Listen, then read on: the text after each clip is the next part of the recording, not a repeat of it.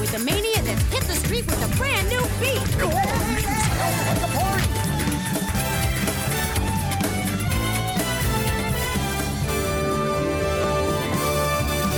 Come with us. When you wish upon a star. Come and remember the magic.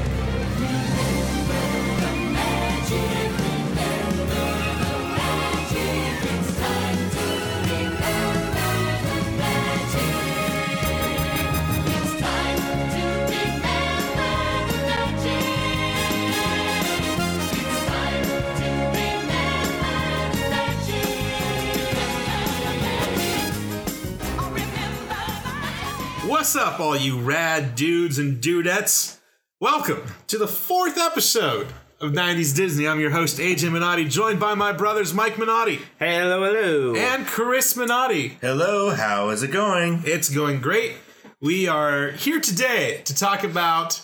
I should have looked at the number. The something if Disney of all the research I did. it's like everything then's like the in the 40s, 30s, right? right? Oh, 30s, yeah. There's so many anniversaries all the time. It's, hard to keep up. it is funny how they're like the 37th animated feature. And like as a once, kid, once I hit 50, it was impressive. we're like, ooh. Anyway, we're talking Which about- one was fit? It was was Tangled? Tangled, was Yeah. 50 because yeah, yeah. Wow, we've already gone. on a. Anyways. Hunchback of Notre Dame is what we're here to talk about.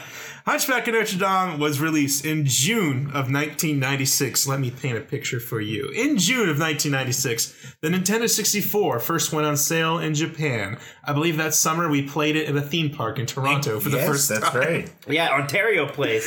Also, in June 1996, another movie came out you might have heard of called Independence Day, I've still never seen that movie. which blows my mind. I've never seen it. In my mind, it was a scary movie because I saw him destroying the You White and, House. you and somewhat scary movies. I know, right?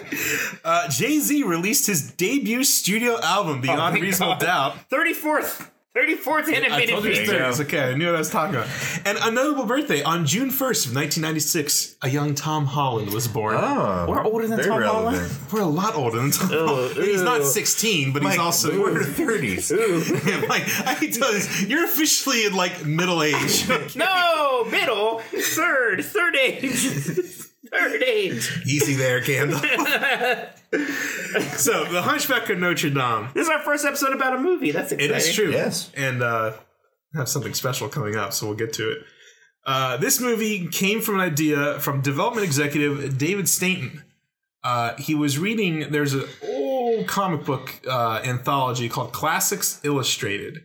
Uh, this ran from the 40s into the 70s. And in 1944, they published an issue that covered the Hunchback of Notre Dame. And in the show notes, uh, I found an archive scan of the comic, which you can read, and it's got that kind of off-putting, realistic art style that you saw in like a lot of Saturday, like like or the Sunday comic strips in the newspaper. You know the ones I mean? Yeah, yeah, yeah, yeah. It's that, um, but it's a pretty close retelling by the book, close Okay. closer than the movie. well, And we'll get into some of those differences later in the There's show. There's no silly gargoyles? uh, surprisingly, no. but the goat is there. apparently the goat's in the book. the goat is canon. Man, that um, would not have thought that. Yes. That's like telling me that uh, no, like- like- Rapunzel in like the original fairy tale had a little gecko sight. No, like like the goat could tell time by like hitting a tambourine. Like, like Wow. yeah. That is a detail that is sorely missing in the movie. That's why they were like that. That was the whole witchcraft thing. Was the, the goat? the goat. They should have burned the goat. Oh, they hang, they tried to hang the goat. Like they.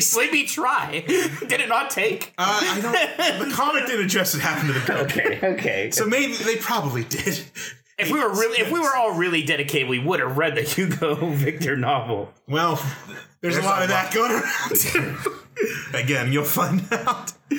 Um, so anyway, so they they started developing this for an animated film, and uh, this was you know Jeffrey Katzenberg was impressed by the by the idea, and uh, you had Kirk Wise and Gary Trousdale. These are the Beauty and the Beast duo. Correct. So like So they're they're doing pretty they're, good. they're riding pretty high at this point in time. And they were looking for their next project. They were working on an adaptation of the Greek tragedy of Orpheus that they were going to call A Song of the Sea, where they're going to make the main character a whale.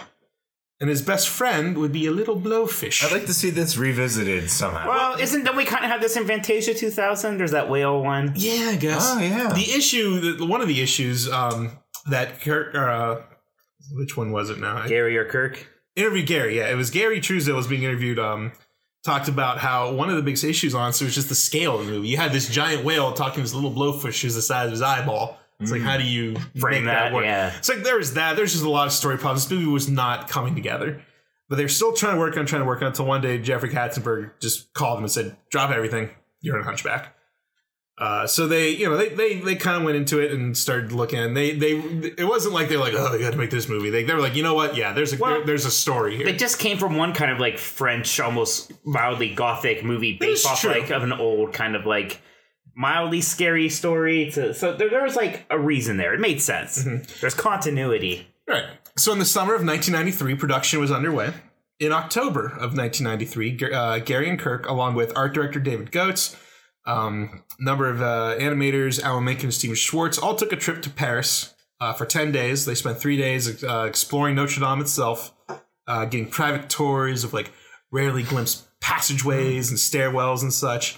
Uh, they visited the Palace of Justice and uh, what, what I guess was the original location of the Court of Miracles. I guess So that's an actual play. I guess. Now I'm the only one of us three who's actually been to Notre Dame Cathedral. Show off. I was there a, a few years ago. I was actually uh, I was in France. I was judging a mobile game awards thing. what Yeah. you? and me being me, even though like I was in I was in uh, Marseille, which is like pretty far from Paris, but I'm like, well, I gotta go to Paris. Not really because of like the Louvre or Notre Dame, but because there's a Disneyland there. Just in case you were wondering if our credit for the Disney fandom is legit, Yeah. that's why he was in Paris. I got but the- you still at least did go to. Well, yeah. Well, the train line is right there, so it's What very convenient. Yeah. So no, it actually is nice. I stayed at a Disneyland Paris hotel, and you walk to the train station there, and it takes you downtown to uh, everything. So it's fantastic. But I had two highlights of like the things to see in Paris, even ahead of um, of the Eiffel Tower. Was one the Louvre? The Louvre's incredible. Like you have to spend a whole day there. But uh, Notre Dame was beautiful, absolutely gorgeous. And the first thing I did, I was in like the courtyard in front of it, like in the movie, and I had like my my my iPhone, and I put in my earbuds, and I just started playing the first song. oh, and it, started, it was like powerful. I was like, Oh, I bet. I Ten bet. minutes later, I was scammed by some Parisians. It was great. They wanted my. Uh, they like came with like a. These like this group of young Parisian girls came up with like it was Not gypsies. not. well, I Contrary to what you might believe. I don't know, but they had like, oh, you need to sign our petition, and like, obviously, I- Petition. yeah, clearly I was Fluent French. It's like, oh, it's for the the poor. I'm like, oh, I'll sign your Just seem petition. like, like, yes, of yeah, I'll course. sign your petition. They're like, oh yeah, and like, of course, your money, right? I'm like, what? And then like, it's like, they, then like five more of them suddenly show up and surround you. You're like, oh god, here's twenty bucks, leave me alone. and they're like, here's this. Oh, well, she needs money too. And then even I'm like, all right, leave me alone. but uh, about to go inside, and mass was actually going on. And I was able to actually kind of sneak in and get communion there. We're, ca- we're Catholic, so that's allowed. Yes. Uh, but it was a, just a. I, I've seen some nice uh, churches. Been to Westminster Abbey, some of the other nice ones in Europe, and some of the bigger cathedrals in the U.S. And Notre Dame like topped them all by far. it was sure. just absolutely gorgeous. I wasn't quite up to walking up the bell tower that day, so I just stayed on the ground level. But it was insanely nice. Very cool. So, uh, after this trip, and as they're kind of getting into development, obviously now you need a script. Uh, one of the things that Jeffrey Katzenberg really changed up when he came to the studios and started working on Beauty and the Beast, um, animation really didn't use a traditional screenplay. But they were just all storyboarded, Exactly. They kind of storyboarded it, roughed it out. I mean, they obviously had to write down the lines for the actors, but it was never really like, let's start with a script. It was always, here's an idea, let's see where it goes. He kind of really changed that. A lot of the animators were kind of resistant to it, but in the end, it, it was the right way to go. So my my vision of Jeffrey Katzenberg has always been kind of painted by that waking sleeping beauty documentary. Yeah, it's not Which- a very good look for him. It's which is a bad look for him, but like it's almost such a bad look for him. You have to kind of be like this. cl- This must be like I'm, pitted I'm against sure him a there's shades of gray bit. every way you look. I mean, look, let's not deny it. he was in charge during one of the greatest periods of Right. animation. that Well, even after that, saw. he went to DreamWorks, and DreamWorks Yeah, made some so well. pretty good movies Right. too. So So, Tab Murphy is brought in as a writer, and in preparing for the show, I was looking for anyone I could possibly talk to, and Tab came up, and I was able to get in touch with him, and he very graciously uh, agreed to an interview. So, How cool is that? I just say, Jay, I'm, I'm impressed. I thought I was the journalist here. You actually got You're the this, faux journalist. Yeah, I know. You got you have a 30 minute something interview with the screenwriter of this movie, and he has a lot of really interesting things to say. So he was incredibly gracious. We had a great conversation. I hope you all enjoy it. I'm going to play it in its entirety now. You're going to hear stories about this movie that I never came across in my research. So I think Right. a lot of this is going to be the first time you're hearing it. So I really hope you guys enjoy it. As it. someone who just loves this movie, this was super fun to listen to. So uh, here you go. Here's my interview with Tab Murphy. We'd like to welcome the first guest here on 90s Disney. He is a screenwriter who has worked on such Disney classics as Tarzan, Atlantis, The Lost Empire, Brother Bear, and of course, The Hunchback of Notre Dame. He's also written for Batman, The Thundercats, uh, was nominated for an Oscar for Gorillas in the Mist, and wrote and directed the 1995 film Last of the Dogmen, which I understand is coming to Blu ray soon. Uh, so I'd like to welcome to the show Tab Murphy. Tab, thanks for joining me. Uh, my pleasure. Thanks for having me. So, uh, obviously, we're talking about Hunchback of Notre Dame uh, for this episode of 90s Disney.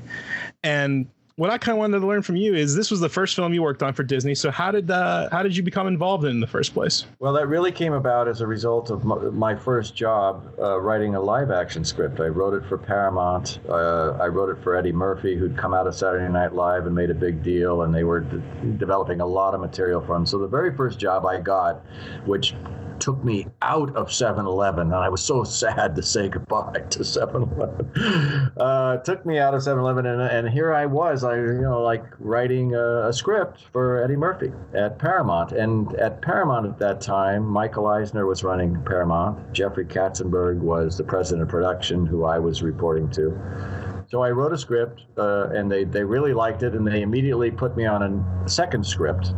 Um, so that I developed a relationship with Katzenberg uh, and and that crew, and then shortly, you know, a few years later, they all sort of migrated over to Disney. They took over Disney, and Jeffrey took over the animation division.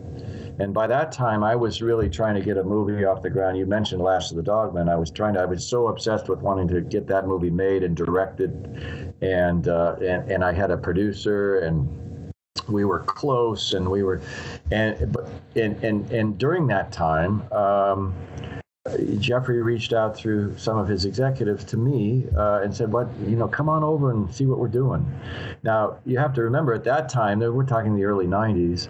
Uh, the, the true renaissance had yet to really begin. I mean, it was about to take off. I mean, because Little Mermaid had been released, and I think. Um, uh, Beauty and the Beast was about to be released, and that really signif- signaled. Beauty and the Beast really signaled like everybody sat up and took notice because here was an animated feature that got nominated for Best Picture. Remember? Absolutely. And, and it was really a fabulous movie. I mean, it just really was a fabulous movie. And I, you know, I loved animation when I was a kid, but I still, in those early days of the 90s, I, I looked at it as cartoons and I looked at it as kid stuff, and I really wanted to be a serious filmmaker. And I, did, I was like, I don't want to, you know, like, thanks, but no thanks, kind of, right? So I kept saying no uh, to, to, to going in, and then I, so I had I have the dubious distinction of having turned down Toy Story. Uh, I'll just Oh, put, no. I'll just put that out there right now, uh, uh, you know. But uh, I have to say, I, you know, like in you know, uh, in my defense, the way it was put to me was I had lunch with one of the executives, and they were like yeah, we just acquired this little company uh, up in Marin County, and we're going to do our first, you know, computer-generated uh, um, uh, animated film, and uh, it's about a boy and his toys who come alive, and if you're interested, you would have to, you know, move up to Marin County for two years. That's the commitment we're looking for. And I was like, that, you know, for me, I was just about to get a movie financed off the ground that I was going to direct, so that was an easy pass, right? but hindsight is 2020 you know you all you, you, i wonder once in a while like if i'd have just chucked it all and gone up to marin county what where would i be now but anyway so uh so what came to pass was that I did get my movie financed. Uh, we did get a star, but that guy had to uh, make two other movies before you know. So we were like, we were in the queue. We were like, you know, like third for takeoff. You know, at LAX. So we got to, we had to wait. And right at that time, you know, Jeffrey reached out again and said, just come in and see what we're doing, you know. So I said, why not? Because the reality is, you know what you don't really understand or most people don't understand about screenwriters is that you know it's kind of a blue collar job. Like we still have to make money you know and there's a lot of uh, projects that are promised to pay off down the road but you know oftentimes they don't or one thing leads to another. So i was i needed a job. That's the sim- simple answer. And so i went in and i sat down and they went through a lot of projects that ultimately got made that I was like, not my cup of tea kind of thing. And I don't, I wasn't like pretending to be a diva or anything. I just really love to connect to a story before I commit to it. I love to have something that stirs me inside. And, you know, I, they had Hercules and they had a couple other things that they were developing, and nothing really just like lit lit a fire under me, right? So the, the meeting is literally winding down, AJ, and I'm thinking, well, this was a waste of time, and they're probably miffed at me by now. I mean, because I've said no so many times. And then, like literally, it was like uh, and they said, "Oh, and by the way, we're trying to find. Uh, uh, we want to do something with this, but we're not sure if there's a movie here." And what what they meant by this was they picked up, they brought out The Hunchback of Notre Dame, like the the book, and set it on the coffee table. Now, what they didn't understand about me was that as a kid, I grew up, I loved monster movies. I mean, I grew up, I collected famous monsters of Filmland magazine. I watched every scary movie I could get my hands on. In those days, growing up in the 60s, that I, where I, when I grew up, monster movies, you know, like what I like the classic monster movie, the Universal movies, Frankenstein, the Wolfman, the Mummy. And in those days, the Hunchback of Notre Dame was kind of lumped in with those, even though, you know, Quasimodo was not really a monster. I mean, he was perceived as a monster by the, the, the Parisians, but he wasn't. But he still, those movies, he still lumped in, that movie still lumped in with a, that canon. So I was very familiar with that story. I loved it. Uh, and it was like lightning struck me. I said, I'm in. I didn't even, I didn't even hesitate. I said, okay, yeah, I'm in. Let's, I want to do that. I want to do that. So that's how I, I got initially uh, involved in, in, in it. And, uh, but it was very, uh, they weren't sure there was a movie there.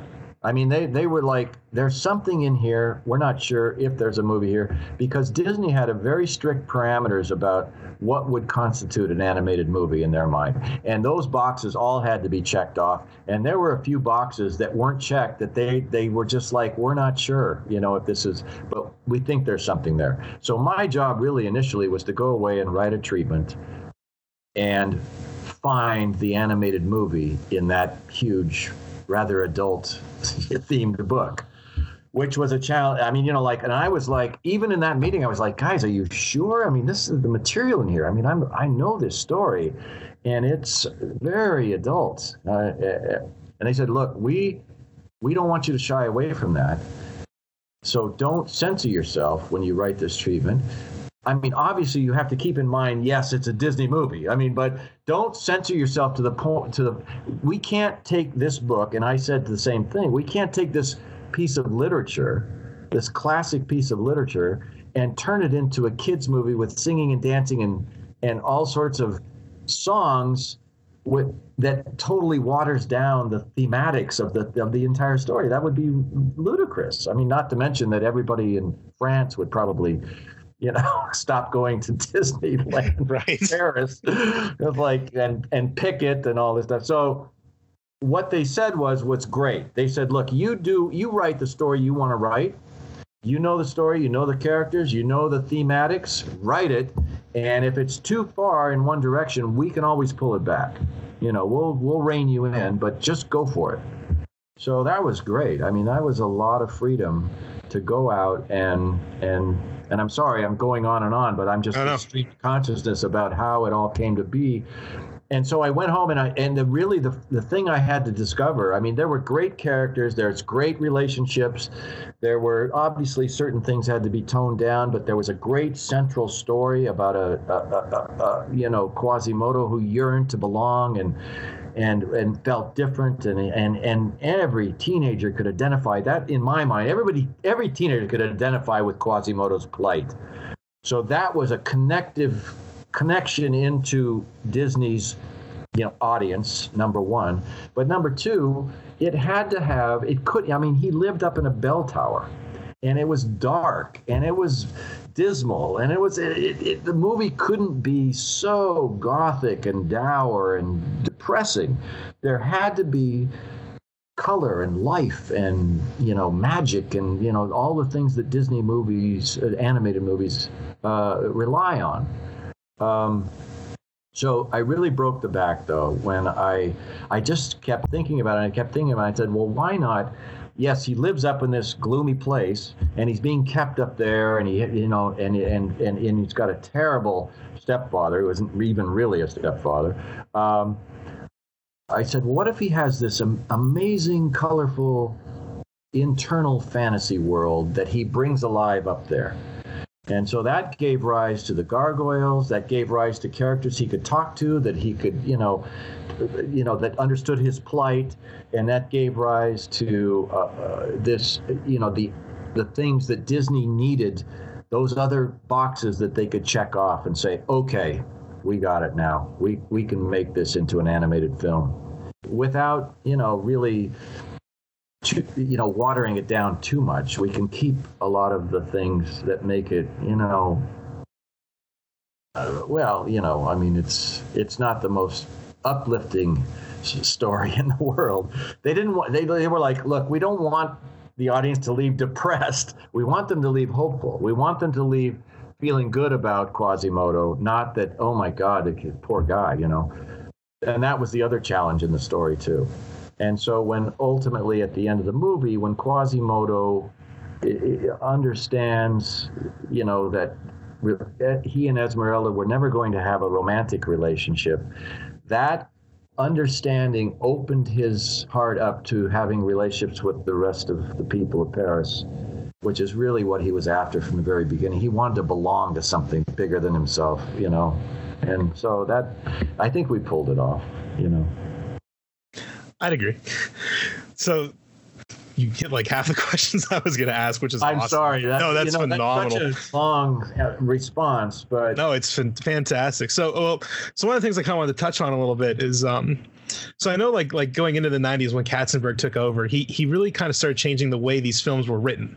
Whereas in the past, it was a lot of just kind of storyboarding and work as you go, and he really wanted to bring in screenplays. Um, Yes.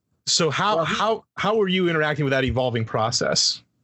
Well, for me, it was great because uh, he wanted to bring a live action sensibility to the development of these projects. He really believed in the written word. He really believed that a strong script guaranteed almost a much stronger animated movie because we weren't, it wasn't about, oh, reining in all the artists and everything. It was about let's start with a solid base, a solid foundation of a story we know that works.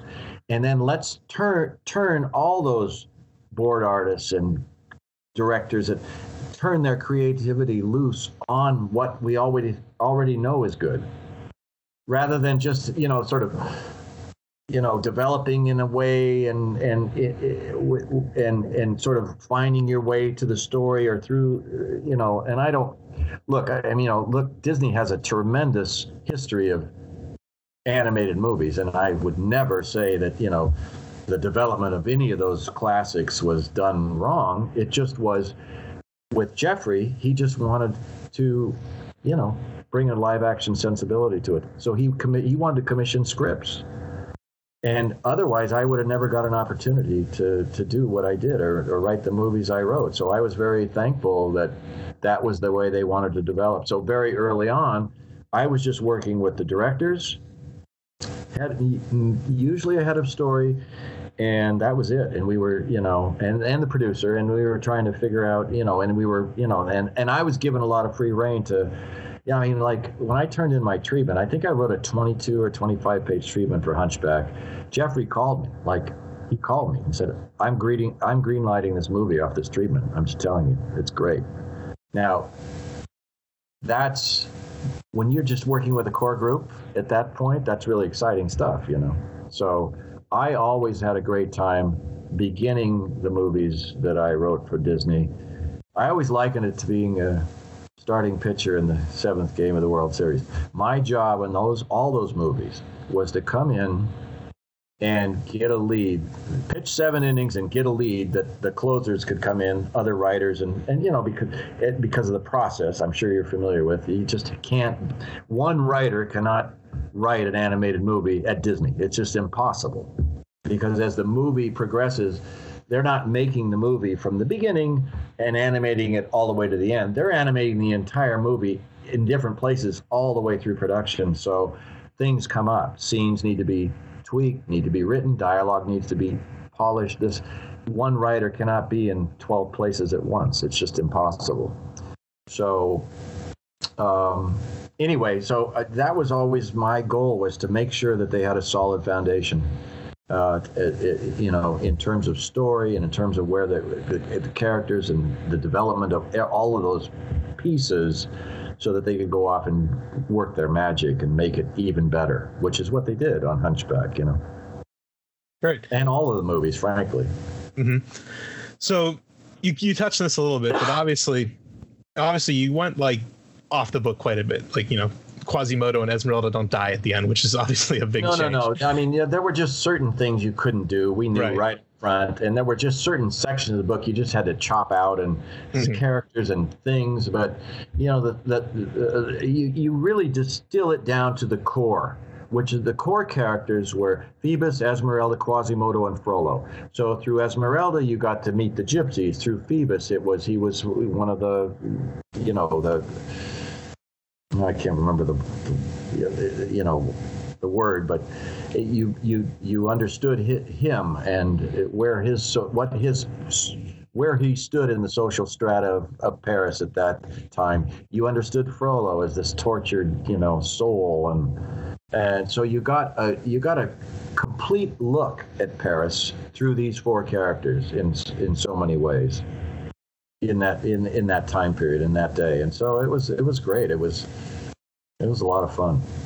So when you're approaching a historical work like this, how much how how much do you find useful to not only go back to the source text but just kind of study up on the the time period itself?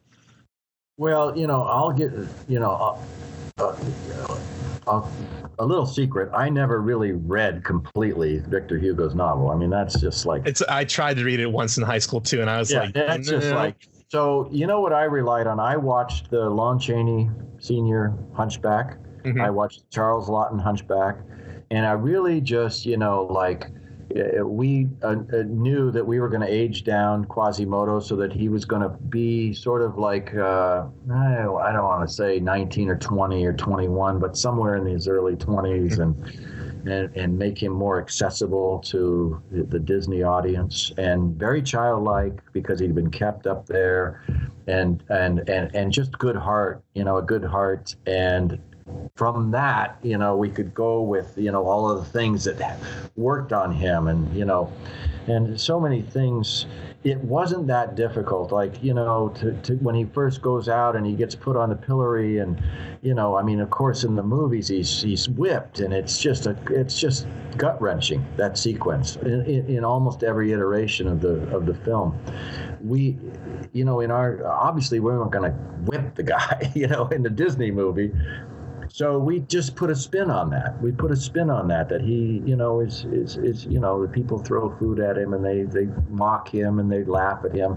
So it's in a way it was more like bullying. It's what people and you know, we we wanted him to, you know, and so that's what pe- young people connected to the idea that being different, being bullied by people that you wanted to just you know be a part of wanted to you know like them to like you and to welcome you into uh, you know uh, you know and i swear i mean to this day i mean really interesting because you know i mean in my career you know i wrote those movies in the 90s and you kind of move on to other things and you don't really think about them that much uh, you're proud of them you're proud of the work and things but i still get i mean just the other like a couple of weeks ago you know, I was in a bar with my girlfriend and I had to go to the restroom and, and she was sitting next to a couple of guys that she overheard talking and they were talking about the hunchback.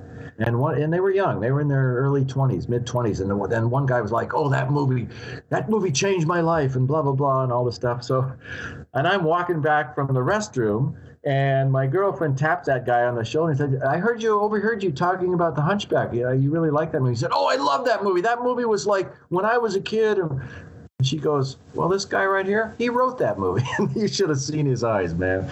He just went out of his mind.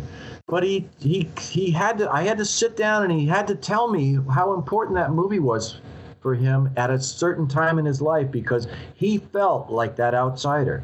He said, I felt I didn't I thought I was alone in the world. I mean, I didn't have any friends and I and when I saw that movie, that movie just gave me hope, man. And I was like, wow, that's pretty powerful that, you know, a movie like that can you know can can really i didn't i not that i took them for granted but you just really i mean i i was uh i was really like knocked out by that you know Well, it's like you said, it, when you started, it was a job, and I think when it's something that endures 20 years later, it, it does evolve into something else.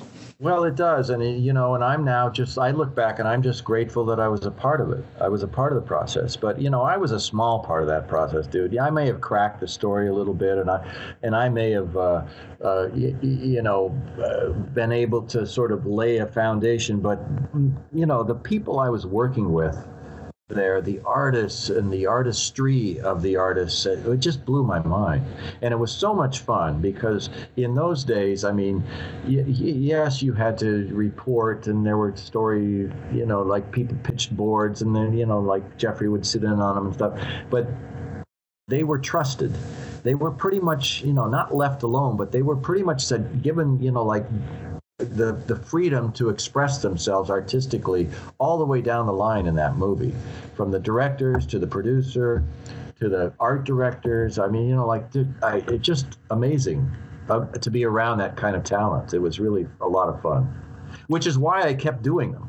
Which is why I, you know, I took a right turn into animation world and I didn't leave for like 10 years, man, because it was just so much fun and so great to be in a room with other creatives and and just the buzz of of things unfolding and happening and you know that you know are great ideas that are going to make it into the movie and it's, it's a lot of fun. So, as you're working on a Disney animated musical, I'm curious to know, like, like as you're writing it, are you are you conscious at all in the back of your mind, like, well, a song's going to go here, and and this No, part no, be it's music? very. No, it's kind of funny that you mentioned that too, because that was. Uh, I mean, I knew. I- knew early on that they were going to have uh, uh, Menken and Schwartz do the, the the songs, but they were like, "Don't worry about it. You just write a great script." And uh, but then I and I said, "Okay, that's cool." So I'll never forget this. I went in. I had. A, I went into a meeting, and Alan uh, Menken and Steve Schwartz were there. The directors were there. The producer was there. I don't. I can't remember who else was in there, but they literally had taken my screenplay, all the pages, and put them up. Boom, one to 20, 21 to forty, all on the on the wall. And my whole script was up there. So, Menken and Schwartz are in the room and I, I don't know, I think it was Alan. I don't know, maybe Alan or Steve, but they take they took uh, like this red marker and they walked up to and they started xing out pages script. Song. You're like, wait, no, I wrote that.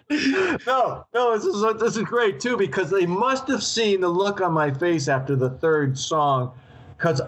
And they and, and and Alan Menken said, "No, no, no, Tab, Tab, no, no, no. It's not. We're not destroying your script. We're going to use what you've written to inspire us, and we're going to use your dialogue and, and all that stuff. Is it's, it's going to be great. Trust us. It's going to be great." And I was just like, I think the, I, I don't know if I had tears in my eyes at that point or what, but I was like, that was my best scene, man. Anyway, but it it was uh, I was getting an education too in the process, so it, it, of, of of animation and especially animating with uh, with songs and a, and a musical. And uh, I just those guys were great. They were so they you know they just really wrote some terrific songs. And uh, in fact, I'll share one other little anecdote, and that is uh, you know they would send in this was back in the 90s so they would you know they would you know we'd go in for production meetings and they would send in little cassette tapes that they'd recorded and it was just Menken on piano, Schwartz singing, or vice versa. I don't know how they did it, but they yeah, they, they would do it. They would send the in very rough form to us or to the directors to listen to, and the producer to listen to, and this would you know then they they make notes and stuff. So I was in the room with uh, Kirk and Gary and Don the day they got the cassette for Hellfire and they were excited about this song because they were like this sequence was really going to be something special and so we retired to one of their offices. I think it was Kirk's or whatever, and we we put the little cassette in this eight, you know, this little player, and we played it. And the st- the song starts, and I'm looking around, and everybody's like, their eyes are getting wider and wider as this song goes on because you know, I mean, you know the song. I mean, it's pretty you know, it's about a, I mean, a guy's yearning and desire, unholy desire for a young nubile gypsy and how he's dealing with that, right? Um, so I'll never forget the song ends and Kirk looks around the room and he goes, Well, that's never going to make it in the movie. you know, I mean, and it did. It did. So that's what I, I have to give Disney props because I don't think they would make that movie this these days. I don't think they would make Hunchback the way they made it then today. It's just too. It's, the climate is too cautionary. You know what I mean? So I I really look I look fondly on that movie because it is of a place and time in the Disney canon, and uh, you know, it you know it's still a pretty powerful piece of filmmaking. You know, for sure. So, I guess like uh, as you watch the movie today, like are there any like scenes you remember writing that got ultimately cut before it even went into production? Like anything that you like remember putting on the page, like, oh, I wish I could have seen that on the screen. Uh oh boy, it's. Uh, I'm trying to think. Uh, nothing comes to mind. I mean, you know, off the top of my head, because I think they. I, you know, we kind of uh, went back and forth a little bit on the opening. Uh, you know, the opening. I thought, you know, I I think I had a much more, you know, I don't want to say scary, but more intense opening uh, for the movie. Uh, and uh, they, you know, they sort of I thought they did a great job of completely telling a story almost as a prologue to the movie, whereas I was a little bit more, you know, sort of, uh, you know, so.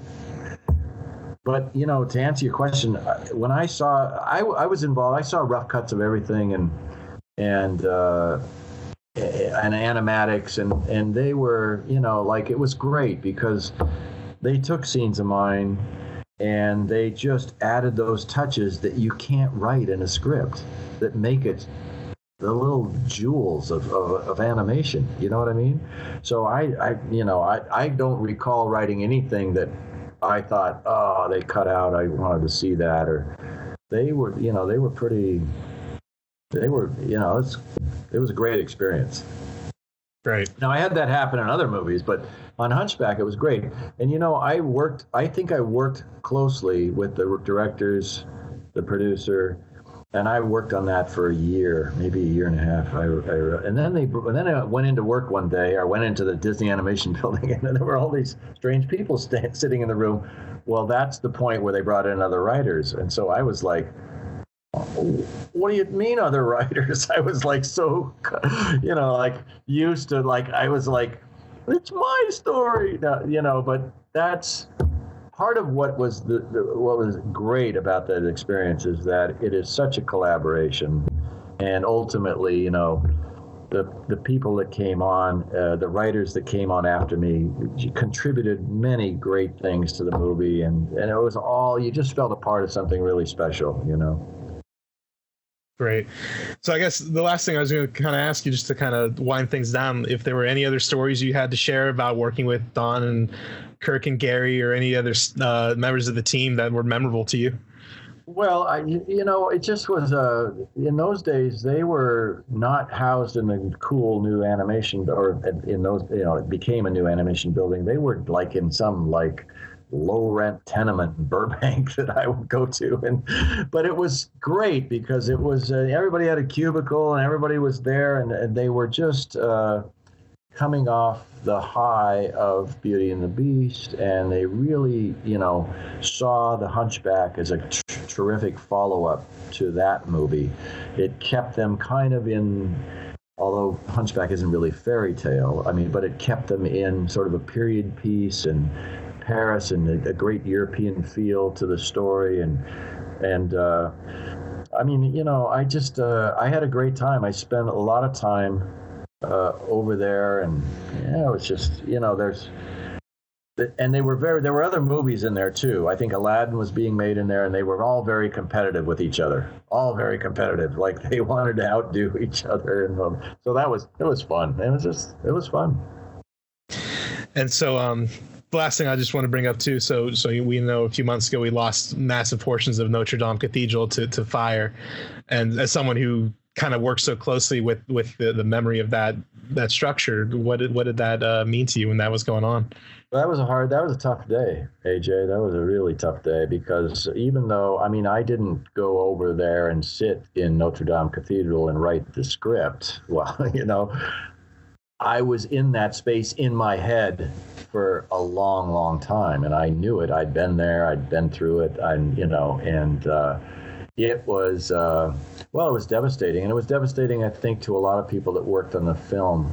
Uh, it, it just was it's such an iconic symbol you know of paris and of that particular story and it was such a huge part of the production design of, of the movie and it, it just uh, it was heartbreaking you know watching it unfold on live tv you know and uh, ironically you know my kids uh, were in Paris uh, a week before the fire, and they got to go to Notre Dame Cathedral and go through it and see it, and, and you know, like texting me, Dad, we were in Notre Dame, where your movie was, blah blah blah. So I was just, I really thrilled that they got to experience it before the fire, you know.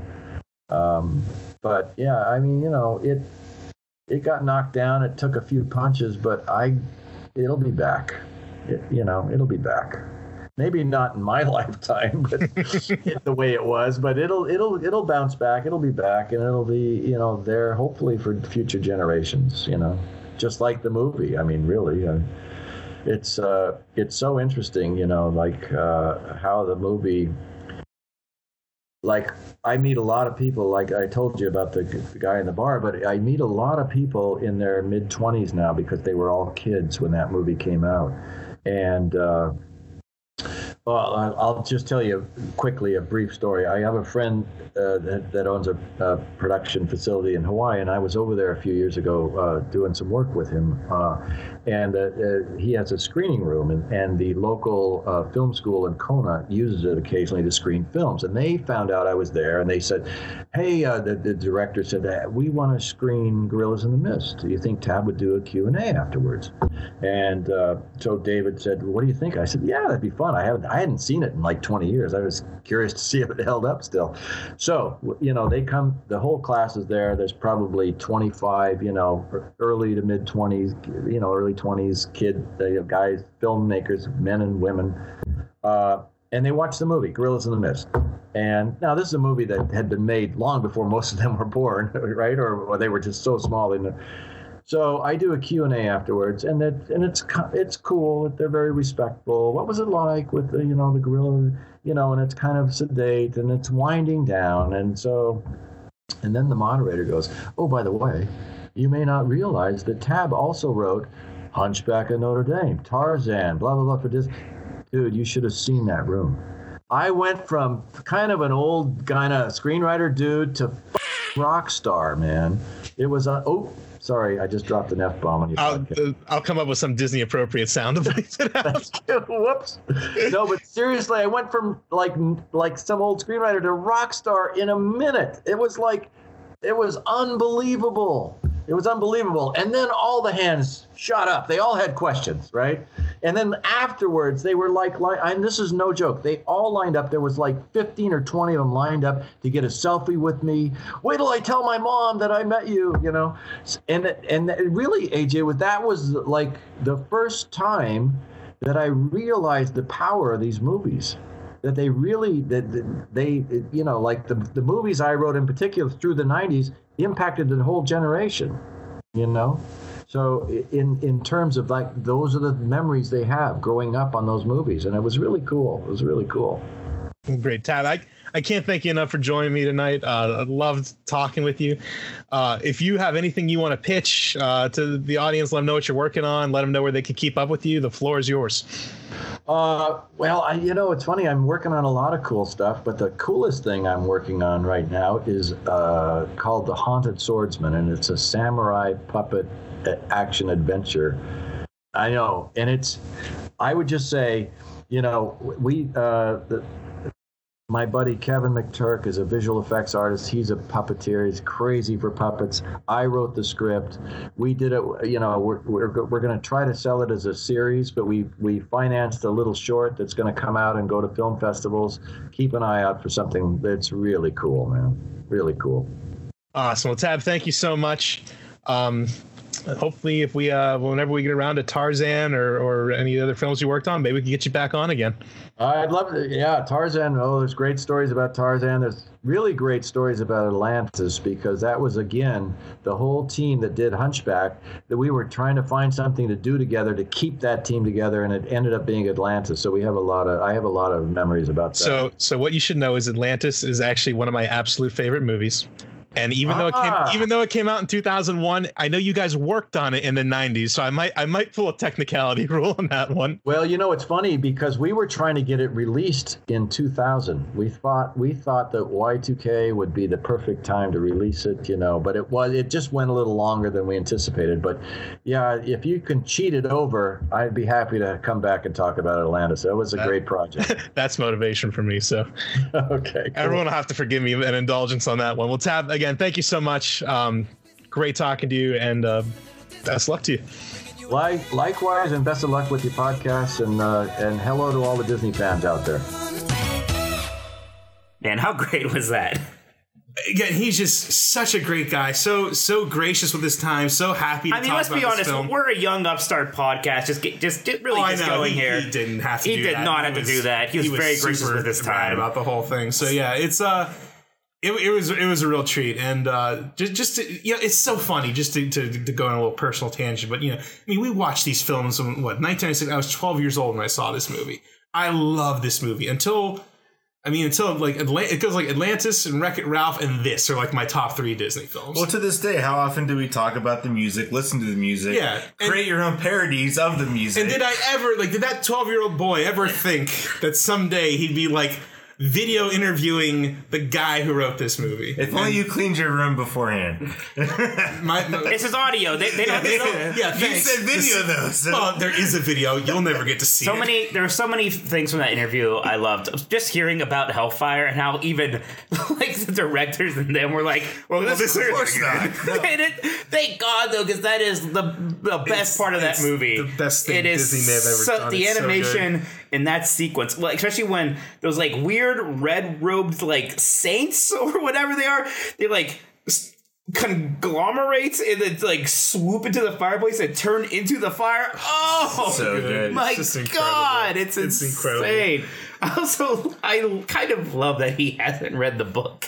right? It makes you feel a little better about all those book reports Well, you kind of I mean, like slubbed your Well, you were saying earlier they were, they were so you know someone else was influenced by the comic. He was influenced by the movie. I think you know there were so many adaptations of this, mm-hmm. and that's what a lot of people Well, and were. I understand, again, I've never read the book either. It's one of those books that, like, at some point in high school or college, it's like, I'm going to read The Hunchback of Notre Dame. And you kind of look at it and you're like, I don't know. no, I'm not. From what I understand of reading the actual novel, like, half of it is literally just describing the cathedral. Victor Hugo was very obsessed with this building to a degree. And I think more than anything, this this book was just his, his excuse to really kind of, you know, show off the cathedral. Him as a point of pride. And I think that's what the book was about for Yeah. him. What did- now, what what Disney did and what Tab did with his script is they really latched on to Quasimodo's character because in, in the book he's really not the main draw of, of the story at all. He's kind of a tool used by Frollo. Um, but Disney decided, you know, we need So we it's need more our in Frollo's perspective. Well, and when you're reading the book, There's a lot of different perspectives, I think. just- yeah, I mean it's Esmeralda, and again, I, I was going to get into the, the, the differences uh, later on, but real quick. So Pierre Gringoire, uh, I'm probably saying that wrong. He was a real life poet who was fictionalized as a character in the novel, and is kind of the narrator as well. But he's It's like the Clopin character? no, he so he Phoebus in the Disney movie is a mix of Phoebus from the novel and this guy. Okay. He kind of is first drawn to Esmeralda, and again, we'll get I mean, it. it's convoluted. The big thing in the movie is everybody's into Es- Esmeralda, basically. I mean, the book. That's kind of what's going on. Everyone's kind of into yes, her. yes, uh, exactly. So I mean, really, it's it's kind of Esmeralda's. I guess you'd say she's. It's hard to say. I think she. You call her the main character. Right. I mean, look, it's this this is kind of before the hero's journey. We don't quite have the structures of novels being obeyed at all times here. Right, right, exactly. So you know, we're, we're in a very different time. Mm-hmm. So obviously, the, the one of the biggest changes to the Disney film was the inclusion of the gargoyles. Um, And I was, I was, part of me, I think some people are always like, that must have been some like corporate mandate, but no, that was Tab. He, he was, that was his idea. Uh-huh. That was part of what kind of obviously like made it suddenly be like a movie that Disney could actually get well, behind. so you needed comedic relief in this film. It's you know fundamentally it's still a movie for kids. Um, I'll link it to it in the show notes. There's a great article written by you know famed uh, Disney historian Jim Hill uh, that's archived over at laughingplace.com where he really dives into the story of kind of how these characters were developed and how they were cast. Um, very interesting. You should go read it, but I'll kind of break it down for you a little bit here. So they were trying to look for the you know these kind of comedic sidekick characters for Quasimodo. Originally, they considered birds and animals, kind of Cinderella esque. But the problem was it was kind of Cinderella Yeah, esque. been there, done that. Exactly. Like they were going to literally like help him with chores and stuff like that. It's like, uh, okay, okay. Um, so they came with this idea of, of the gargoyles. Um, originally, one of the first person cast for this movie was Cyndi Lauper. How about that? And apparently she's been for like uh, for a decade at that point had been trying to get into a Disney film. Big Disney fan, wanted to do it, wanted to do it. You know, they they they, they told her they wanted her to audition. She knew it was Hunchback. She thought it was like for Esmeralda. Like, no, I want you to be a gargoyle. And she's like, well, okay, I really want to be in this movie. Okay, fine, whatever. So originally the gargoyle characters were Chaney, Laughton, and Quinn. And she was going to play, Quinn. Now these names came from Lon Chaney, Charles Laughton, and Anthony Quinn, who were the actors who played Quasimodo previously. Disney Like in those movies and stuff. yeah, Disney Legal was like, mm, I don't know. uh, they were gonna then call them. Well, how about just call them Lon, Charles, and Anthony? Because they're just like you know first names. They're still like, eh, still probably shouldn't do that. So they came up with Victor Hugo, which is the author, and Laverne. What's Laverne? Is that just Laverne is, and I didn't write that. It, it's it's the the one music group, the Sensations. I'm making that up. but it's a music group? It, it was the three sisters who sang, and one of them was oh, Laverne. those people. And that was like, that's the funniest name of the three. So she's going to be Laverne. Okay. it's not quite as tied to the story, but it was just like, well, we need Sure. a name. So, in addition to Cyndi Lauper, they also cast uh, Sam McMurray as Hugo. He was uh, performing the Tracey Ullman show. That's the show where the Simpsons came from. exactly. That's the only reason I know what the Yeah, Tracey Simpsons Ullman. did it. Yeah. So they all they had the two of them, and then they always had Charles Kimbrough, who's Victor, and he's Victor in the movie. So these characters just weren't working. They they they redid it once, they redid it twice, they redid it three times, and every time they brought in Cyndi Lauper and Sam McMurray to reread these parts, and it just never felt right. By the third time, they kind of realized that Laverne needed to be this kind of middle ground character between Victor and Hugo, where they kind of were at the two extremes of of doing right, doing not wrong, but just kind of playing a little looser. She was supposed to be more the center, more the the follow your heart character, and they realized She's the more sincere one. right. Cyndi Lauper sounded too much like Lauper. Quasimodo's sister instead of like a wise old aunt, maybe. Yeah, so that's why they decided they needed to, to change that. Um, same thing with Sam McMurray. It just it wasn't working. So they had to let them go. And Kirk and Gary felt terrible about it. They they they were the ones to tell Cyndi Lauper like we're very sorry, but this we're changing the direction of this character and your voice just isn't right for it. It's nothing you did. Your performance was great, So did she ever get her wish of being in a Disney film? No. I, am trying to think. Like, they couldn't even put her in Lady in the Tramp 2 or something stupid. Right. Home in the Rain? Poor Cyndi Lauper. Yeah, so uh apparently she did not take Hmm. to it very well. So maybe there's some bad blood. Who yeah. knows? But yeah. So same thing with um with Hugo. The the problem was like the character became kind of too gross. They needed to find someone who could kind of walk that line of being, you know, comically flatulent but sincere. And that makes you think of George Costanza, obviously. Exactly. Well, literally, that's what happened. So, you know, uh, Jason Alexander, another guy, really wanted to be in a Disney movie. He auditioned for LeFou. He auditioned for Pumbaa, didn't get them. But his big break came playing Abis Mal in the 1994 direct-to-video sequel to Aladdin, The Return of Jafar. The original uh, direct-to-video sequel. Pretty good movie. Yeah, I will it's, say. it's incredible to think now that that might be a live action movie, considering how much m- money. Well, the problem is, though, like, Iago's kind of the main character. Yeah, You can like I don't know. look. They already made Aladdin sure a live action movie. I'm sure they'll figure out if they want to do it. Anyway, so yeah, so they bring in Jason, and he just nails it. Gets the character completely right. So now they're dealing with Laverne. They go to veteran actress Mary Wickes, who's been working as an actress since the 40s, has a huge bill that went all the way up to the Sister Act movies. That was kind of like her, Oh. one of her like big roles. I've never seen those. I feel Oh, bad. I've seen bits of them. I've never they're seen them straight through. Most of what I've seen is from the ending montage at the Great Movie Ride. That's a good, it's a good montage. So not much. Not much. Not much. Not much, Chris. Uh, so yeah, so she's brought in. She has this kind of older voice. You know, she's like in her 80s at this point. So, so again, she's perfect. Bless her. So that's how you kind of end up with these three characters, how they work into the film, how you get the cast, and their big Can you musical. number. imagine this film like without those gargoyles and just It, how it- it like, wouldn't work. And well, it so wouldn't so for uh, a Disney film. I guess I guess I am kind of curious. Like, what do we think of because of the gargoyles? Because I think it's the easiest point of criticism for some people. Well, sure, because again, you, like you said, people see this like, oh, here's Disney saying we got to sell toys. Let's Right. get some cartoon characters in there but you in our definitely serious movie there- you definitely need the levity. I think the one point where maybe it goes too far is their shenanigans during Heaven's Light. Maybe I could have done for a little bit less of it just there specifically. See, I think it, I, it works for me because what I like about it is it's the kind of thing where it's visual.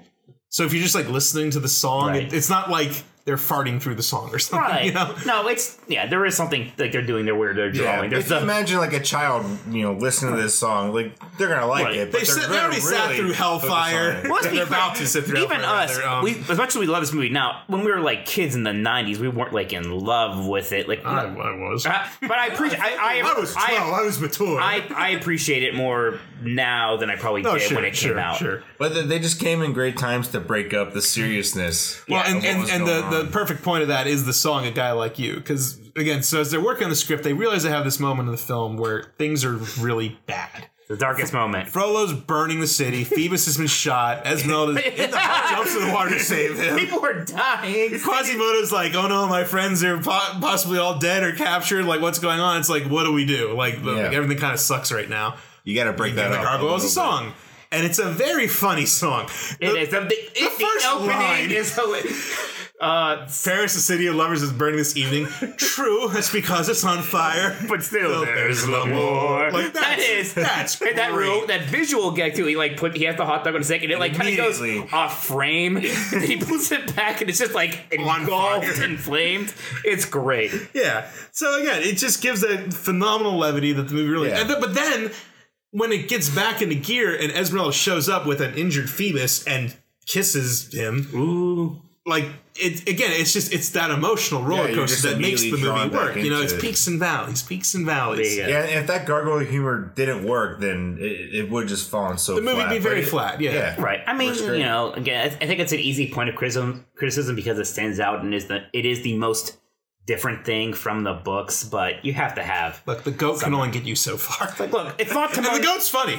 It's not. Yeah, it's not Timon and Pumbaa like farting and like talking to the kids in the audience. Eating They didn't go that far. That and everyone loves Timon and Pumbaa to be Right, fair, right? right. So I, think it was. I think it was done well.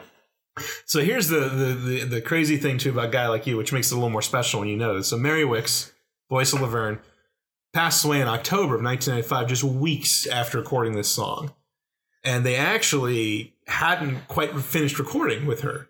So they actually had to get uh, a sound alike, an actress named Jane Withers, uh, who could perfectly mimic her voice. She she worked as a mimic and was, was an actress and did some commercials and things.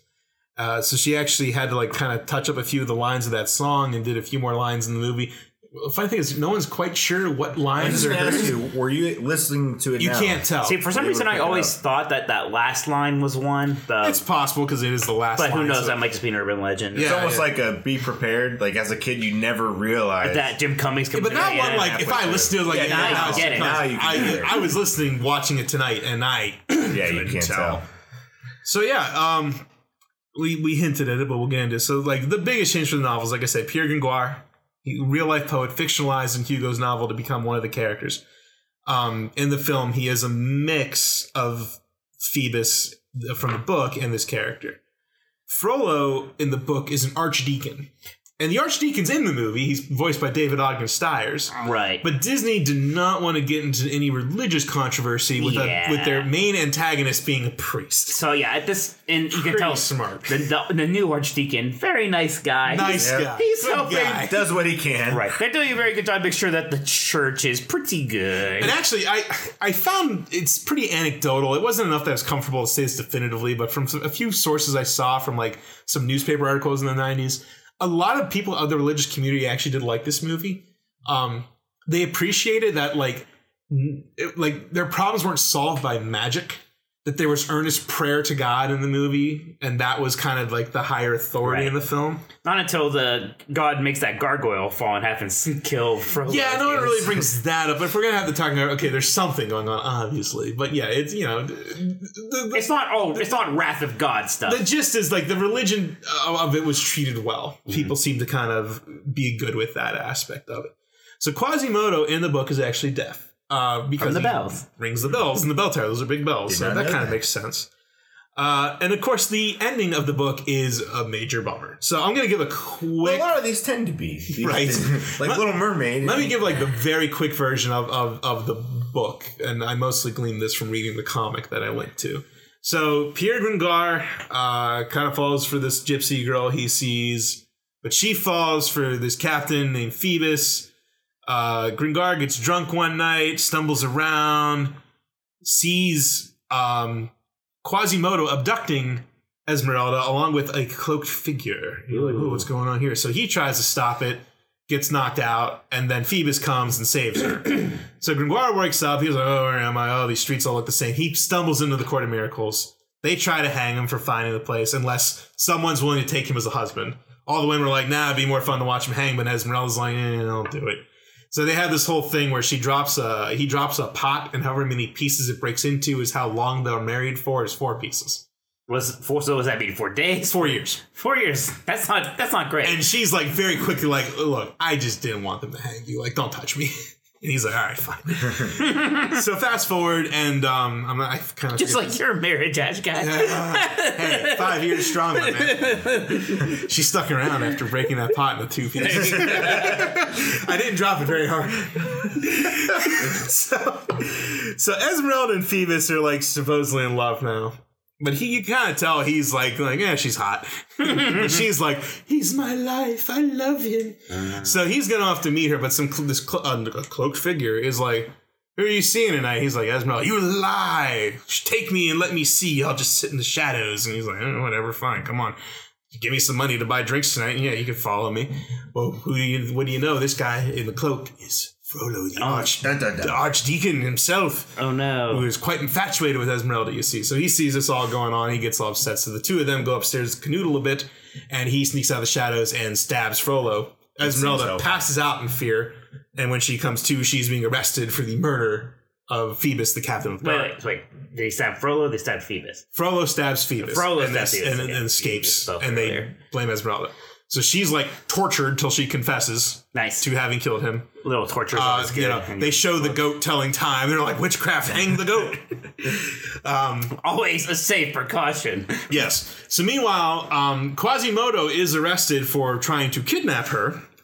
He is uh, tied to the, the rack and spun around and whipped and humiliated. So that's With kind not not doesn't have the vegetables thrown at him. Right, so that's where that uh, visual in the movie comes from, him tied to the thing and spun. That is from like it, the very famous Lon Chaney scene of, uh, is, is very similar.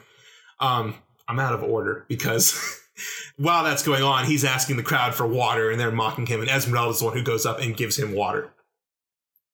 That happened earlier. Sorry, like, You're losing the plot here. it's, it's very convoluted. I'm sorry. I'm trying real hard here. Um, When does Frollo sing Hellfire? He doesn't sing Hellfire. it's not in there. Anyway, he's like super creeped out the whole thing. He like just straight up goes there. He's like, "I'm in love with you. I'll I'll tell them not to hurt you if you say you'll marry me." And she's like, "Uh, no. I'd rather they hang me." So he's like watching from the top of the cathedral, and Quasimodo, meanwhile, is like, "Oh, she was nice to me." Um, and Yeah, I was right. very- so basically, everybody loves uh, Esmeralda. but him, like in the book, it's very much like it's not like like romantic love. It's very much kind of like a puppy love, like a maternal love in a way. Like I mean, yeah. yeah. So so she gets hung. Frollo starts laughing. Quasimodo's like "f this," pushes her off the bal or pushes Frollo off the balcony. Uh, she burns at the stake or is hung or whatever. Phoebus, who is alive. And she sees Phoebus, and she's like, "Oh, Phoebus, come save." He's like, "Yeah, I'm getting married to this girl over here. Oh, no. I'm kind of out." Gringoire kind of just like went along with Frollo's plan to get rid of because he was like, "Whatever, I'm done too." She's kind of betrayed by everybody. It sucks, Everyone betrayed me. I'm fed up with this world. more or less.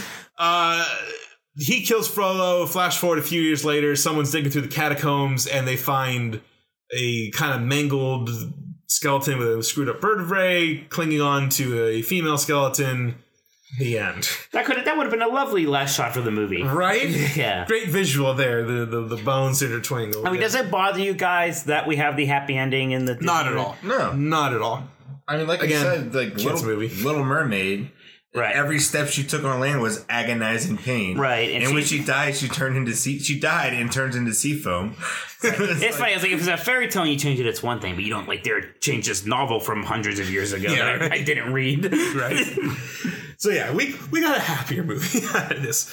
So I mean, you still get there's still the fake out with Esmeralda being dead, so you still kind of get the emotion of it. Right, right. You see his reaction. It's a very good performance by Tom Hulce in that moment. The, the, the crying in that scene is very good, I have to say. Um, so this movie, of course, being uh, kind of building off of what was done Beauty and the Beast and, and Lion King, uh, they're, they're experimenting more and more with CGI in this film. CGI in this movie allowed for unprecedented crowd sizes in the uh, cathedral square.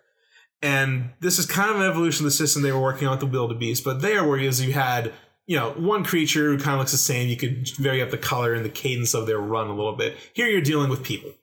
So what they created was a system that's not too dissimilar from like a rudimentary character creator in an RPG, where you have six different people, male and female, spread across average frame, thin, and fat. From there, you have various costumes, color schemes, and accessories like masks, and you just kind of randomize that, and boom, you've got a crowd. They created 72 pre programmed animations that could run on a loop. But you can see a few instances if you're really watching the movie where they can like keyframe it and do whatever they wanted with these people. So as you guys were watching this, were you like kind of This is the, Paying attention I've to seen the this crowd. movie a lot of times, and I was always kind of aware of like the crowd being slightly unnatural. But like this was the first time I was really looking at the crowd, and you're like, oh yeah, Th- that's 1996 CG people, right? man. But again, you're not. It's always framed in such a way that's in the periphery. Well, there's always usually like a key character center frame doing something important that you're Or actually do, like, looking you know, at. there's like confetti and Right. stuff flying, and Yeah, there's a lot of of other movement. you. Yeah, it's just there to give texture. But when Right. you do like notice it, you're like, wow, how have I not seen this before? Exactly. It, it is strange. But then again, for 1996, pretty Oh, impressive bad. stuff. pretty it's, cool. it's not bad. I mean, you know what? Their previous movie, um, a lot of these people was Beauty and the Beast, and the big CG thing there was just that one ballroom shot. Right. You know, like I said, Lion King was the wildebeest, and then here, not only do you have these huge crowds, but then you have these incredible camera moves. Right. So obviously, at this point, they're full blown into CAPS, which um, had been in use for for Beauty and the Beast, Aladdin, and Lion King at this point.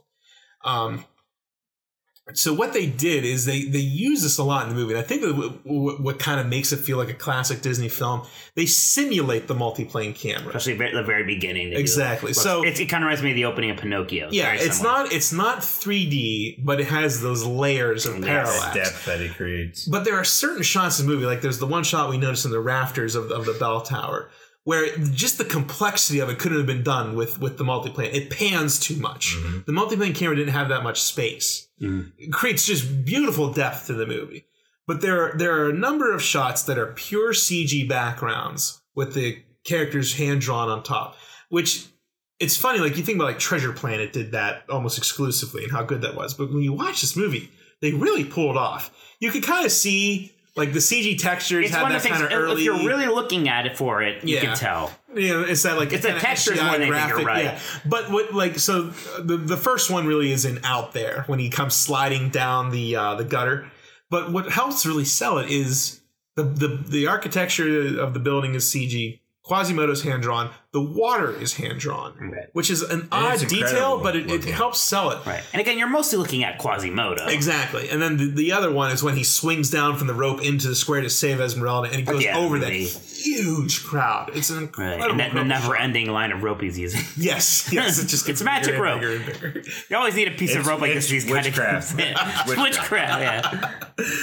But yeah, I just, I, you know, especially you know, he's holding it, the sanctuary, sanctuary, the big like oh, climax. There are so many. Just good shots. But the way, like, you know, for the camera's panning, he doesn't float in that scene. He looks very grounded. It's incredible like work by the end. even animators. later movies, like I remember a scene from Brother Bear, and I liked Brother Bear. There was a scene towards the end that we were like the camera's kind of like circling around them, and the characters like never quite look like they're planted Mm-hmm. right in like that like that moving camera. They nailed it here. I mean, really it's very well. hard. It's very, very. I mean, this is going back to those tests that uh, they did for that Where the Wild Things Are movie. Yes, This is basically That what that was. And that, then this was in the 80s, so it was really crazy. But the whole thing there was 3D backgrounds but 2D characters. yeah. So the camera could do Right. crazy and things. that's what they're actually doing here now. So again, we've hinted at it, but this movie has an incredible soundtrack, uh, composed by Alan Menken and Stephen Schwartz. Is this is this your favorite of kind of the that, that Probably. what what we like the third golden era, I guess you call it. The nineties. Disney? 90s. yeah. Probably. Yeah, it's the one you could continually listen to over and over. It's very repeatable. Yeah, I just I there's so many good stuff. I mean, Hellfire specifically, Right. man, do I like that song. Like, So- because none of the songs in here were like overplayed during that time. It period, helps. and that helps so much. Like, I, I'm not going to be listening to, uh, Under the Sea. yeah, like Under the Sea. Yeah, like I, I like Under the Sea. I've heard Under the Sea enough for my lifetime. Yeah. So um Menken and Schwartz had just come off Pocahontas. Obviously, like they, they had their pick. Like, what do you guys want to work on next? Here's what we got going on. They chose this movie. Um, they they like the story. That again, they everyone seemed to be drawn to this movie and, and what what it promised. So Menken actually composed the music for Out There before they even left for Paris. Like this is one of the first things that he'd done. So Schwartz actually worked on the lyrics while at the cathedral itself, like up in the towers and, and everything. And uh, he said he said in an interview that I'll link to that he did on his website that uh, that really kind of influenced that song a It's lot. really incredible to hear that kind of process and Right. and, how, and how they Right. collaborate with that. You wouldn't think Well, that it, at all. it- it's such a it's such a thing that it, I felt like Disney at the time was did that other studios didn't like like yeah go to Paris like you need to go to Paris to see this place like to to to get it you know Mhm. not not just to you know get make sure the building looks right but just to kind of get that mindset that's so important. I want to give a kind of a shout out to Stephen Schwartz here too, because obviously Alan Menken, Howard Ashman, that's like the power duo. Mm-hmm. It's and rightfully so, but the, the lyrics are incredible. oh yeah, this movie. and especially the way it drew in the kind of Latin hymns and and, and church iconography, or not iconography, audiography. Biography, sure. Yeah, sure that, but it's masterfully woven throughout this film, and, and they they really nail that style. So there are three songs that were written originally to be in the movie and were cut out of the film itself. Uh, the, the the most obvious one is a song called "Someday" that was supposed to be kind of the in the "God Help the Outcast" slot.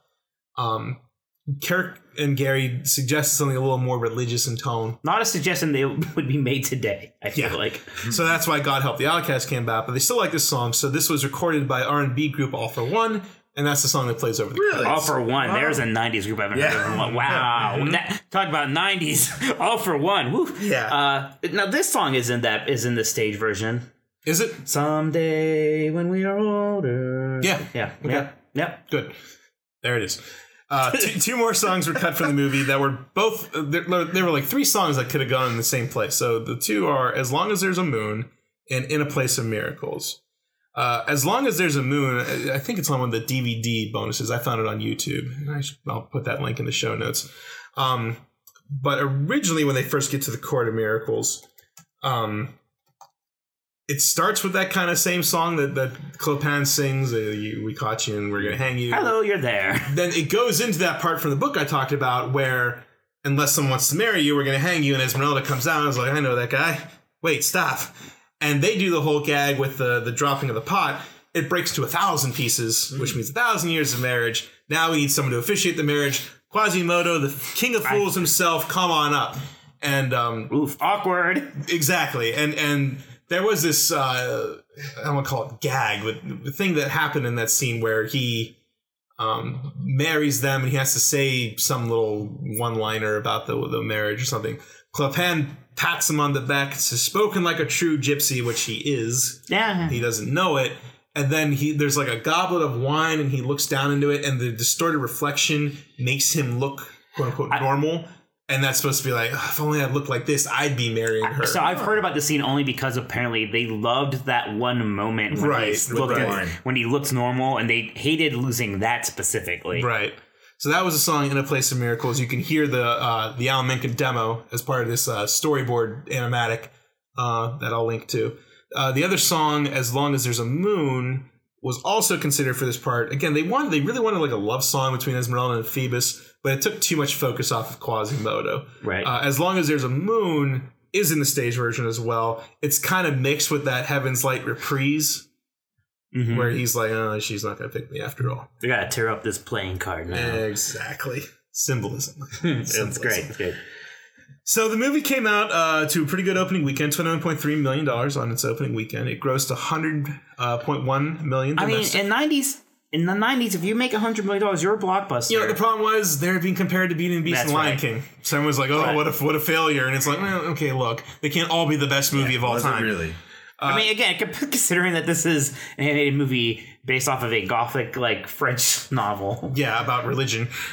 you know, it grossed, uh, you know, all, uh, all in international and everything, uh, three hundred twenty-five point three million. is the fifth highest grossing film in '96. With a would, would have bad. been seventy-one percent on Rotten Tomatoes. Do you so guys remember seeing this well. in theaters? Not really. don't I know we did. We did. or at least I did. I, I think, just I, I'm sure we did. Yeah, it's I funny because I remember remember. like seeing Aladdin in theaters very Yeah, specifically. me too. Because I, know Pocahontas was the first one I didn't see in the theater for right. whatever reason. I don't know why that was. Um, I think Pocahontas was a hard sell for 12 year old boys like us or Well, you would think this might be too, but I don't know. Even even even when I was a kid, there was something like this is like interesting. well, It kind that, of yeah, the raw quality. And I don't know if I would have called it dark back in the day, but I'm like, there's something kind of like in, weird about this. that I'm kind of into. I think I think and, and Tab talked about this too. Quasimodo for you know a preteen is pretty relatable. You know, he he's he's trying to Not find- me. I was a pure Chad. Yeah, good for you. buddy. You know, he's, he's, he's trying to figure out where he fits in society. He meets a girl and likes her. Like he, you know, he falls in love with the first girl who's like kind of nice to him, Kinda nice and attractive. which is like pretty relatable. Whoa, shallow. That's good. Geez. it happens, is all I'm saying. All right. Yeah, man. The legacy of the film. They made a sequel. The less talked about it, the better.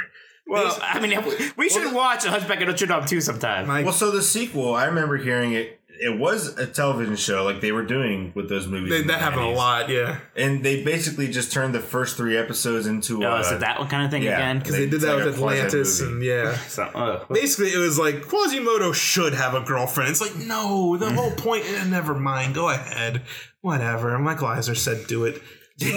so yeah, Michael Eisner apparently loves this movie. This is like Good his, for him. This is like his favorite movie that they made while he was uh, in charge. Good for him. Yeah. Look, it's not all bad, Michael. I know he's a popular punching bag these days, but Yeah. It was just those last few years. he, he, he- yeah, he, he lost the plot a bit there towards the end. It's that uh, saying from Batman, uh, "Die the hero," or, or Yeah, you die hero, live long enough, yourself yeah. through- yeah, Yeah, yeah, yeah. the villain. We should finish it. Okay, yeah. Uh, stage show. So you know, obviously Disney was bringing everything to Broadway. This seemed like a natural fit. Um, now, for whatever reason, this movie did gangbusters in Germany. So as they're developing the stage they're like, well, let's bring it to Germany first. So that's where it opened. Uh, there, here, you took German, Mike. How do you how do you say this correctly? The correctly? Glöckner von uh, Notre Dame. All right, it's Very the nice. bell ringer of Notre Dame, not the Hunchback, the bell ringer. Hmm. Um, played the number of years in Germany. It was it was Berlin's longest running show, I believe, at the time. Wow. Uh, but never made it to Broadway itself. It played at the Paper Mill Right. Playhouse And in Millburn, New I Jersey. think this was basically like previews if they were to do it on Broadway, but Disney basically got scared because, I mean, just uh, because of what this thing is you know, and what it always was. It's like these days they're like, oh, we really want to do this thing about the Catholic Church, and and, and this time, and then also this is a darker version. This is the one where Esmeralda does die at Yeah. the end. a number of differences. So like kind of the um instead of the three gargoyles, it's just like all the statues of the saints are kind of like the chorus. Uh, very very Greek in that way, and Yes. talk to Quasimodo. They do a very interesting thing. It's kind of presented as a play within a play.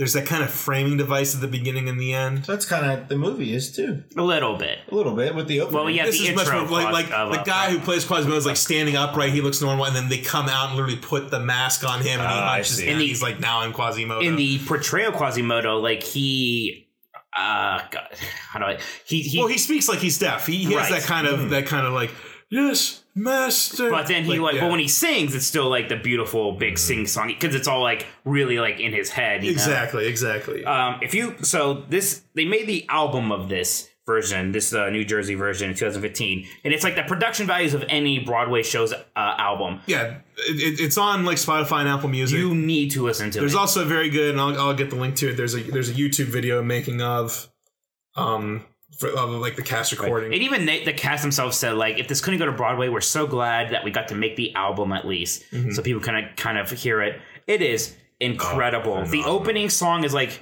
it's it's it's the same opening from the movie, but it's it's telling a different story. It's really setting up.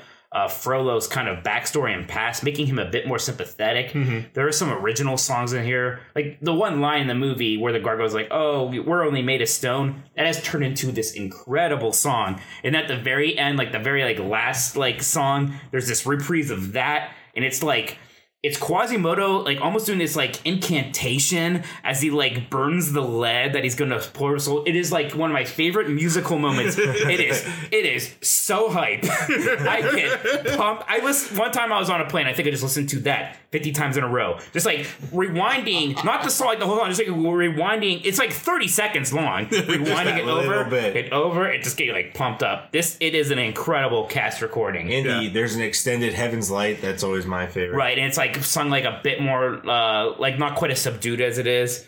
It, the guy they got to be Frollo he sounds a lot like uh, Tony Jay yeah, yeah. Again, if you like Hunchback of Notre Dame, you should listen to this this kind of quote unquote off Broadway version. It is fantastic. It's real good. And uh regional productions of this show do come up. So if you ever see one, it's not you know it doesn't get the quite the play that Beauty and the Beast does. Right. Uh, but if you see it come up, you should go check it out. Maybe someday Disney will be like, oh, we'll put this on Broadway. Well, someday may come soon because this is getting a live action remake. Oh, as they all are. Shocking, I know. But that, that's the thing with those live action remakes that kind of annoys me is, uh, like they always like they never just use a song from the Broadway version. Usually, usually they'll just make a new one that's not as good. Like Beauty and the Beast did that. because Beauty and the Beast has that awesome Beast solo song. Um, instead, they just wrote a new song for the Beast that's not as good. Yeah, it's fine, but it's not as good. Mm. But anyway, they announced this uh, this past January, January 2019. Uh, Josh Gad is producing, and he will play a part. I wonder who, would he could be? He's the goat. He's the goat. Obviously, He's gonna be that, that that weird poet guy you're talking about. yeah. But uh, Menken and Schwartz are coming back to work on it. So, like you said, I'm sure they'll write like a new song. Yeah. Um, probably will be a love song between uh, Phoebus and Esmeralda. You heard it here first. And um, the, uh, f- so far, it's just going to be called Hunchback. You gotta wonder what kind of like modern day like changes they would make to this. Yeah. because we talk a lot about you know Do you, Off- if this movie was made now, iconography. yeah. are they po- are they really gonna make Frollo the archdeacon? Like, No, he'll, he'll stay a judge. He'll stay a judge, I right. imagine, like, and one of the ways they can avoid that controversy is is sticking pretty close to the animated film. You're like, well, we already did this; it Mm-hmm. didn't change too much. Uh, but yeah, th- there was one canceled project. Apparently, in, in 2013, there were all these announcements made of a TV series called Esmeralda that was going to be told from her perspective. Like I- what? Like an animation, a live action? No, like a live action. I think this is like like around the time like that Once Upon a Time was getting started up and Okay. everything. Oh, yeah. And like search and search. Like I found all these articles talking about the announcement of it, and then nothing. I don't know what happened to it. I you know obviously it didn't happen. They're saving it for Disney Plus. exactly. Yeah. Never They say never. content. never say never. wow. So uh, to kind of wrap it up. I just want to get you guys' thoughts. We just watched the movie again together uh, before we record this. We obviously seen this movie a number of times over the years. So kind of uh, Where does it, where does this movie sit for you? How like what are your what are your big takeaways from it, Chris? To me, it was always like, yes, this is one of my favorite uh, Disney animated movies. And watching it just now, it, it far and away it is number one in, in my point of view. Like like we talked, some of the things that some people think might be silly or off, like the gargoyles, just really worked for me. Um, but man, that music, I just can't get over it. I can just listen to it. I all think the that's a big. It, it might be the the best music. soundtrack of, of any of them. It is so fantastic, and there were so many good Disney animated movies in the '90s, uh, and late late '80s, uh, and I know a lot of people. You know, Little Mermaid, Aladdin, Lion King. It, it's nice to see now. I think Hunchback is getting more love again, which is great to see. Even in the parks, you see that more. Hunchback stuff is suddenly showing up a little bit. There, there's even a Hunchback section in the newest fireworks show in Magic Kingdom. It, it's kind of like you know getting the respect it deserves a bit. That's you know I, I didn't put in here and I should have. They had that stage show at Hollywood Studios. Yes, I completely Yes. forgot to Well, we that talked about notes. it a little bit in our 25th We did, anniversary. we did. So we did And- touch on it, and that was a great show. It was a great show, and it ran for a very long time because it was so popular. Mm-hmm. And there are good YouTube recordings of it. Because Again, it ran for the- so long. Part of the reason is the, the music's good. You know, that, Yeah. that's music you want to see performed. and that I think that is this, the cool legacy of this movie. Is I think when it came out, people were so skeptical of it that some people were just never going to accept it, and they could easily point at something like the Gargoyles and be like, "Oh, look, of course they dumbed down the story." I think now the it's like the opposite. It's like I can't believe Disney actually went there, right in the well, again, nineties. uh, even even watching it now like you kind of break down the movie you're like wow this is about a creepy old guy who wants to have sex with a girl I, I, I pretty once, much I once heard that's, that's that's what it's about It will burn down I- Paris to do it. I once heard the plot of this movie uh, distilled as creepy old guy gets his first boner and doesn't know how to deal with it. but I mean you know Esmer or um, not Esmer, I mean, uh, that the Qua- scene where he smells her hair, yeah that's It's that's a creepy, creepy. scene and he says, she's like, "I know what you're imagining." Like, yeah it's like guess ooh. what? and then again kind of over your head as a 12 year old you're like ooh Yeah, it's- yeah that's not good And maybe that's why it holds up because as you age and you yeah you watch kind of this pick again, up you on pick these up on things subtleties and of I mean and it's just so beautiful Yeah. of a movie. There are so many shots that you're just like, wow. yeah that's in- like like like there's so incredible. many freeze frames in when this he's film. breaking the chains He was and like- they slowly come off him as he's rising up. So at the end of Out There, where it's framed, so it's not that he's like standing in the middle, but like where like the one break between the two towers is, he's in the middle of that. and just looks so good. And we should say And when too, he- just ah. just the, the depiction of Notre Dame itself, because it's as much a character, character, as yeah. anybody And what else. I what I think is so interesting, again having been there, like Notre Dame's big. It's not nearly as big as it appears to be in the movie. They almost kind of give it this well, the larger first than shot, life, it's, like it's rising above yes, the clouds. right. And it's like it's cool because it makes it like bigger and bigger than life, right? Mm-hmm. Like the way that we kind of culturally perceive it. right? Yeah. It, it- again, f- this movie has always been one of my absolute favorites. I've, I've always loved the, uh, the the music, the aesthetic of It's it. certainly my favorite of the like post Lion King '90s Disney movies. oh, I- yeah, and maybe hands really down. just my favorite. Maybe So just my favorite. compared, so that would be like Tarzan. So Pocahontas. Pocahontas, Pocahontas, this, then uh, Hercules, Tarzan, Mulan. Uh, Oh man, so yeah, many good. yeah, there's a lot of right, there's right a lot up of to Lilo and Stitch. Lilo Stitch is 2000s. Lilo Yeah. Stitch is fantastic, Yeah. but uh, But yeah, I mean, j- I mean they're all. I like all of those to be honest. Oh yeah, for sure, for sure. The '90s are. Hey, we picked a good decade to come Yeah, from right. the show. Let's not let's not kid ourselves. Yeah, I mean, this movie, and it's good to see that. Like, you know, Tab talked about it when I when I spoke to him how there's this generation of, of kids, us, who grew up with this movie, who are now in their you know approaching their 30s, have kids of their own, and and this movie really kind of held on in a weird way that wasn't so obvious you know in 1996 that that has really kind of come forward uh, today. And uh, like you said I, I I think we're seeing more and more of it in things like the parks um and and especially if they make the live action I'm sure that'll renew interest. You'll all of a sudden have all these defenders like oh they can't touch the animated film. Oh, it's too beloved. Right. you know? Um yeah, it- it- this movie's absolutely incredible. I'm hoping it. I think it's due for a 4K re-release here pretty soon. But it'll be on Disney Plus, right? At some point. Maybe, yeah, because right now the, only, the the most recent release of it is a Blu-ray DVD combo bundle that didn't even include a digital copy.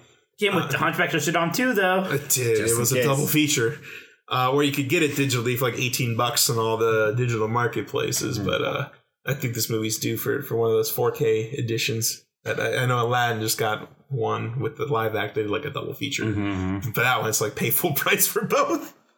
yeah, th- th- this movie is incredible, and uh, I hope you've all enjoyed Wow. uh, kind of this this look back at it. I think he did a great job, Edge guy, doing the show justice and awesome interview. Thank Uh, you, yes, thank you. very Like I said, uh, again, once again, uh, to, to wrap up the show, I gotta once again say thank you to Tab Murphy. Um, really, that that was just an absolute delight to talk to Oh, it was him. great and- to and- listen to. and- So and many learn- insights Learning and- just yeah. And, it- it- he, he, and he was so happy to talk about it. Like, like he, I, I just got that sense that like he's really jazzed that people. Well, that's what's great. about And listening movie. to it, you could you could tell he's still enthusiastic mm-hmm. about it mm-hmm. after all. I feel like we should watch Gorillas in the Mist. Gorilla I'm pretty sure I saw that like in high school Right. because I I know I've seen a movie with I think- Sigourney Weaver and gorillas. Like so, I, I've seen that. I mean, now that he's our best friend, yeah, obviously, obviously. So, all right.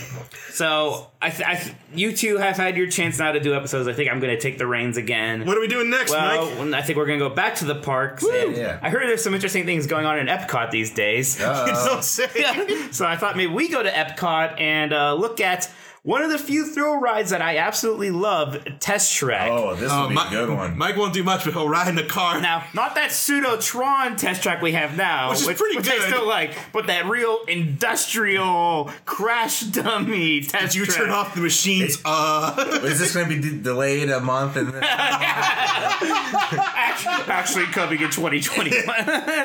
we reopen Horizons quick. exactly.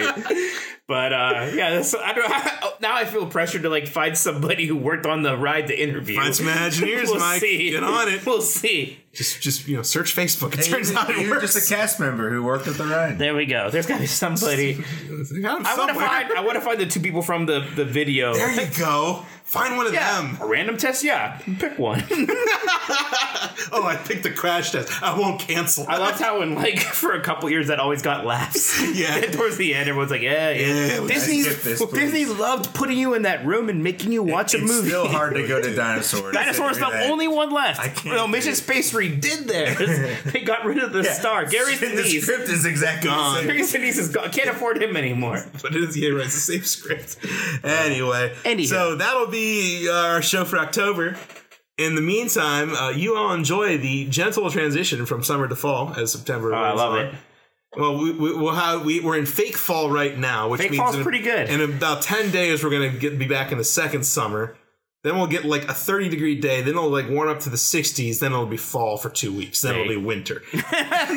Stop it. if you're in Ohio, you know what I'm talking about. You're about. giving me anxiety. Thank you once again for listening, everybody. You can find uh, all of our episodes hosted uh, on our Anchor profile by going to 90sdisney.com, 90sdisney.com. Check out our uh, previous episodes. Check out our future episodes by subscribing to us on Spotify, Apple Podcasts, Google Podcasts, Stitcher, Overcast, Pocket Cast, and some other ones I'm forgetting. Anchor? I said that. he led with Anchor. yeah, it started with Anchor. I just ignore you sometimes. Oh, I'm aware. I need I'm fully aware. I'm fully aware. And hey, while you're in those directories of your choice, we would love it if you would leave us a five star review because that helps people find the show and uh, tell a friend about the show because uh, obviously we are three guys just kind of doing this because we like it and uh, we don't have a marketing budget. It might shock you to know. So if you told a friend about the show, boy, we'd appreciate that. In the meantime, you all stay rad and we'll see you next month on 90s Disney. Goodbye. Bye.